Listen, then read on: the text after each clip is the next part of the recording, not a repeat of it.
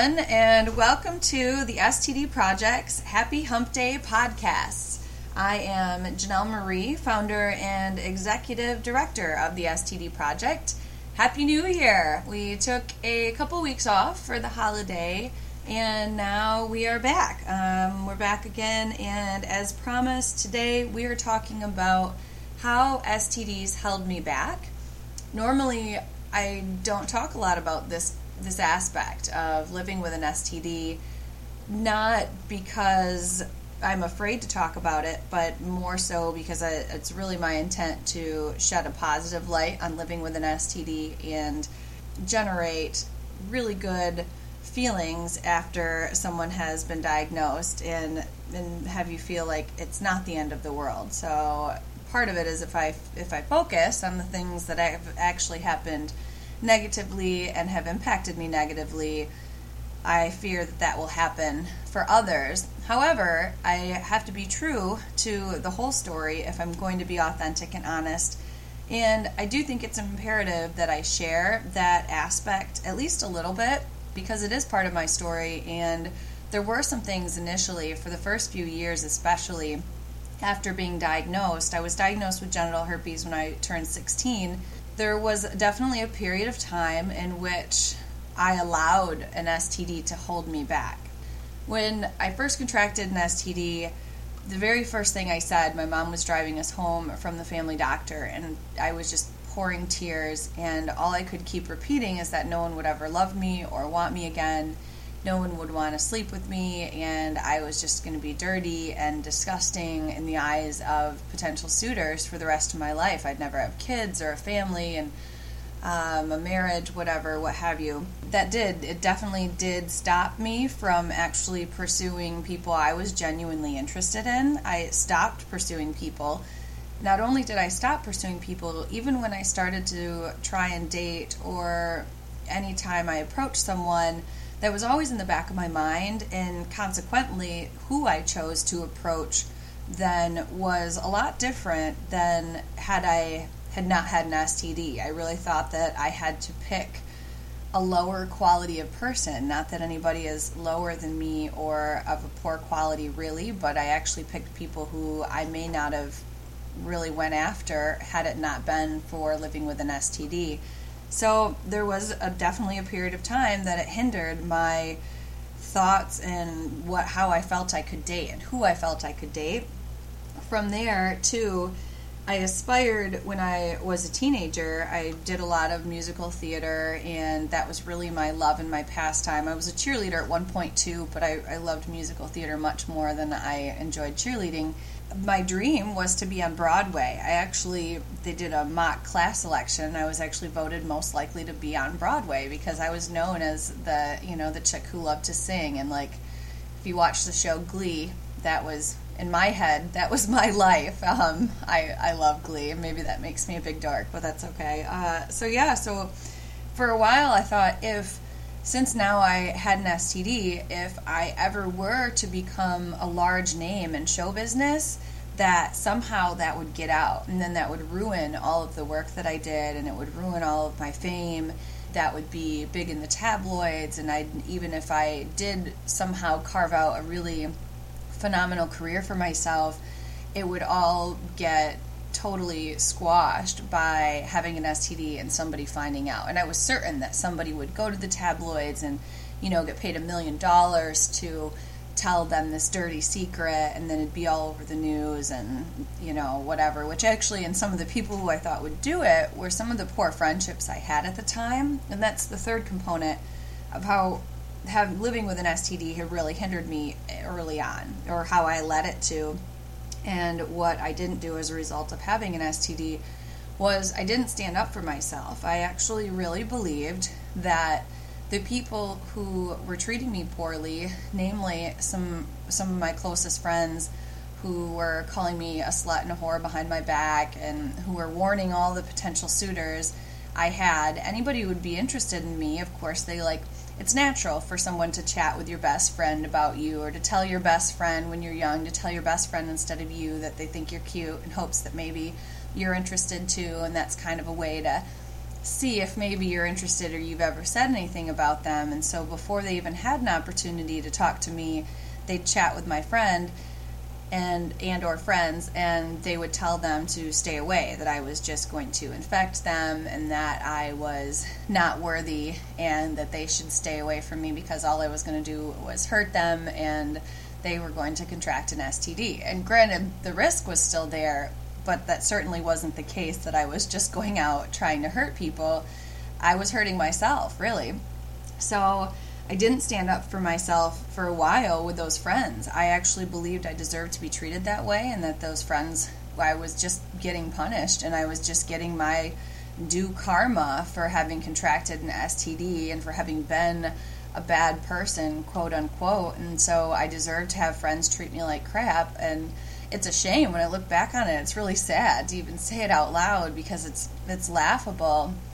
But where I want to what I want to emphasize 100% is that all of that, all of those things that how STDs held me back and what I allowed to happen didn't need to happen. It didn't have to happen, and I didn't deserve to be treated that way, nor did I have to settle for relationships that were less than awesome quality and I definitely could have still could have still pursued Broadway. It wouldn't have hindered my creative ability or my skill. It didn't mean that I wasn't going to be talented all of a sudden because I had an infection and that's it just is frustrating. I wish I could just shake my teenage self and and that's the thing is years later and it took quite a bit of time for me to get out of that because it was a long self-discovery process in which I had to tackle basically I was tackling the stigma that I had placed upon myself. The stigma that's out there that I chose to believe about myself, but it totally wasn't true. I wasn't that person.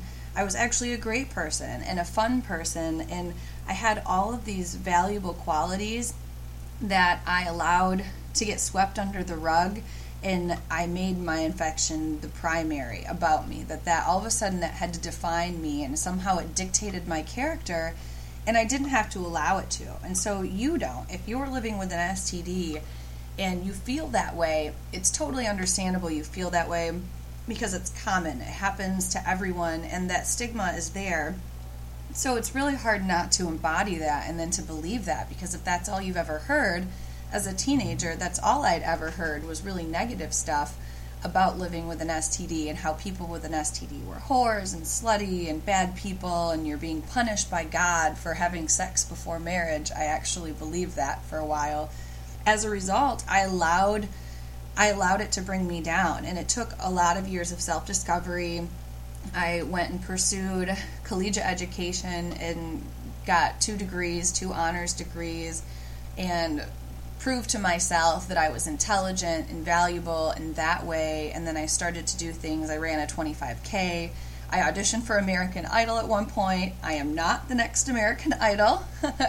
um, but that was okay because it was something that I'd always wanted to do and I didn't think I could. So just going out and trying it, that mere act of conquering that fear is so utterly empowering. It's it's such a phenomenal feeling to finally do that to say, "Wait a minute. I'm going to I'm going to rebuke what everyone's saying about me. I'm going to rebuke these negative things, the people who are around me who aren't treating me as the individual that I deserve to be treated and that everyone deserves to be treated. Everyone deserves to have valuable, rewarding, kind relationships. And if that's not happening, I encourage you to say no, to stand up for yourself and say, wait a minute, I'm not going to put up with this. And it doesn't have to be a confrontation if you're not a confrontation kind of person.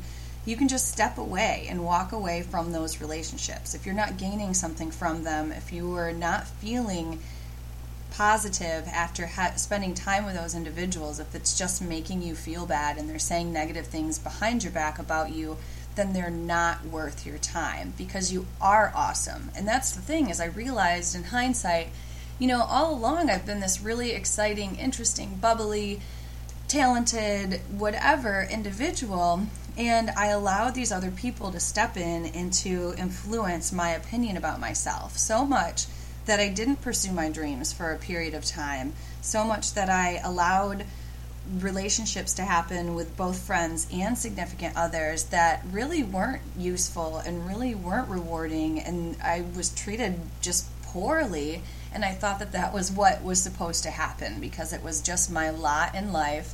I had paved my own path. So instead, I carved a new path. And that's what I think needs to be the takeaway from this whole conversation. That's why I decided why not share it and talk about it and say how STDs really did hold me back? Because if I don't share that counter perspective, I don't think then I'm being 100% true, and it doesn't allow everyone else an opportunity to say, well, yeah, she's she's doing great things now and is happy and is in a great relationship and has found career success and those kinds of things.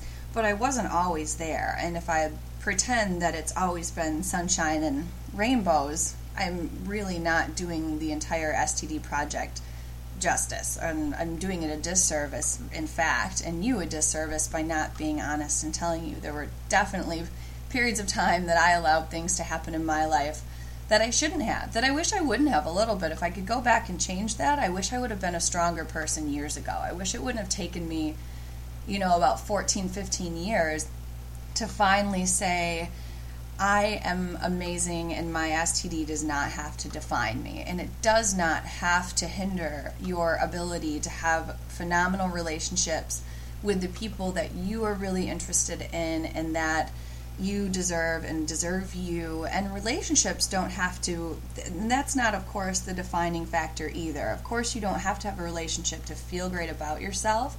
And that's how those other things of, pursuing your dreams despite having an STD. Who cares that you have an STD? Nobody really does, and the people who do aren't worth your time. It's the it's the Dr. Seuss quote. What is that? The be say be who you are and say say what you feel because those who mind don't matter and those who matter don't mind. Those who yeah, exactly. I had to think about that for a second. Did I say that right? But that's exactly how I feel now, and I just wish I could tell my 16 year old self that it will be okay and don't allow these people to treat you poorly.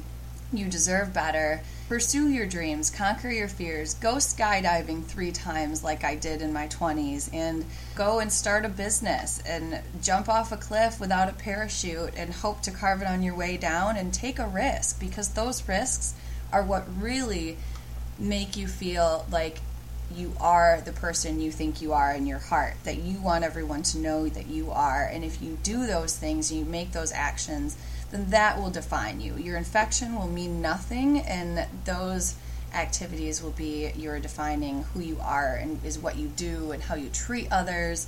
And it has nothing to do with that stupid stigma that some would have you believe that the people who just want to bring you down and um, that's that's how you accomplish it. I think. I just wish I could have done it a little earlier. So that's how STDs have held me back, and I'm no longer allowing them to.